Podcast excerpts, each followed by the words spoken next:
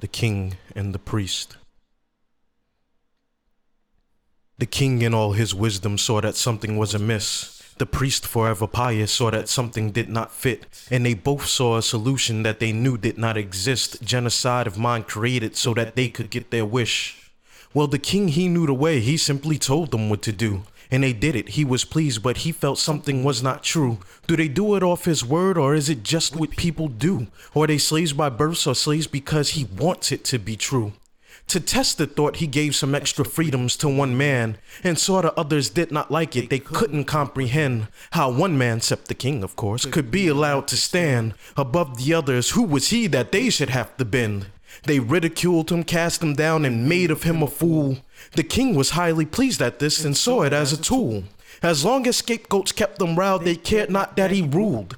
Therefore, his rule was absolute, fair, unfair, or cruel.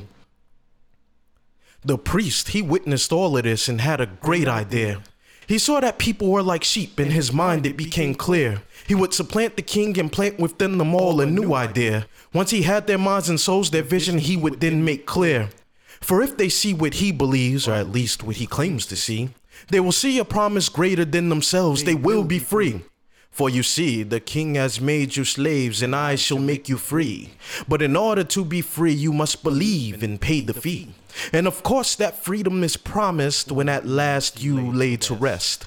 Give money to the church and turn the cheek when you're beset.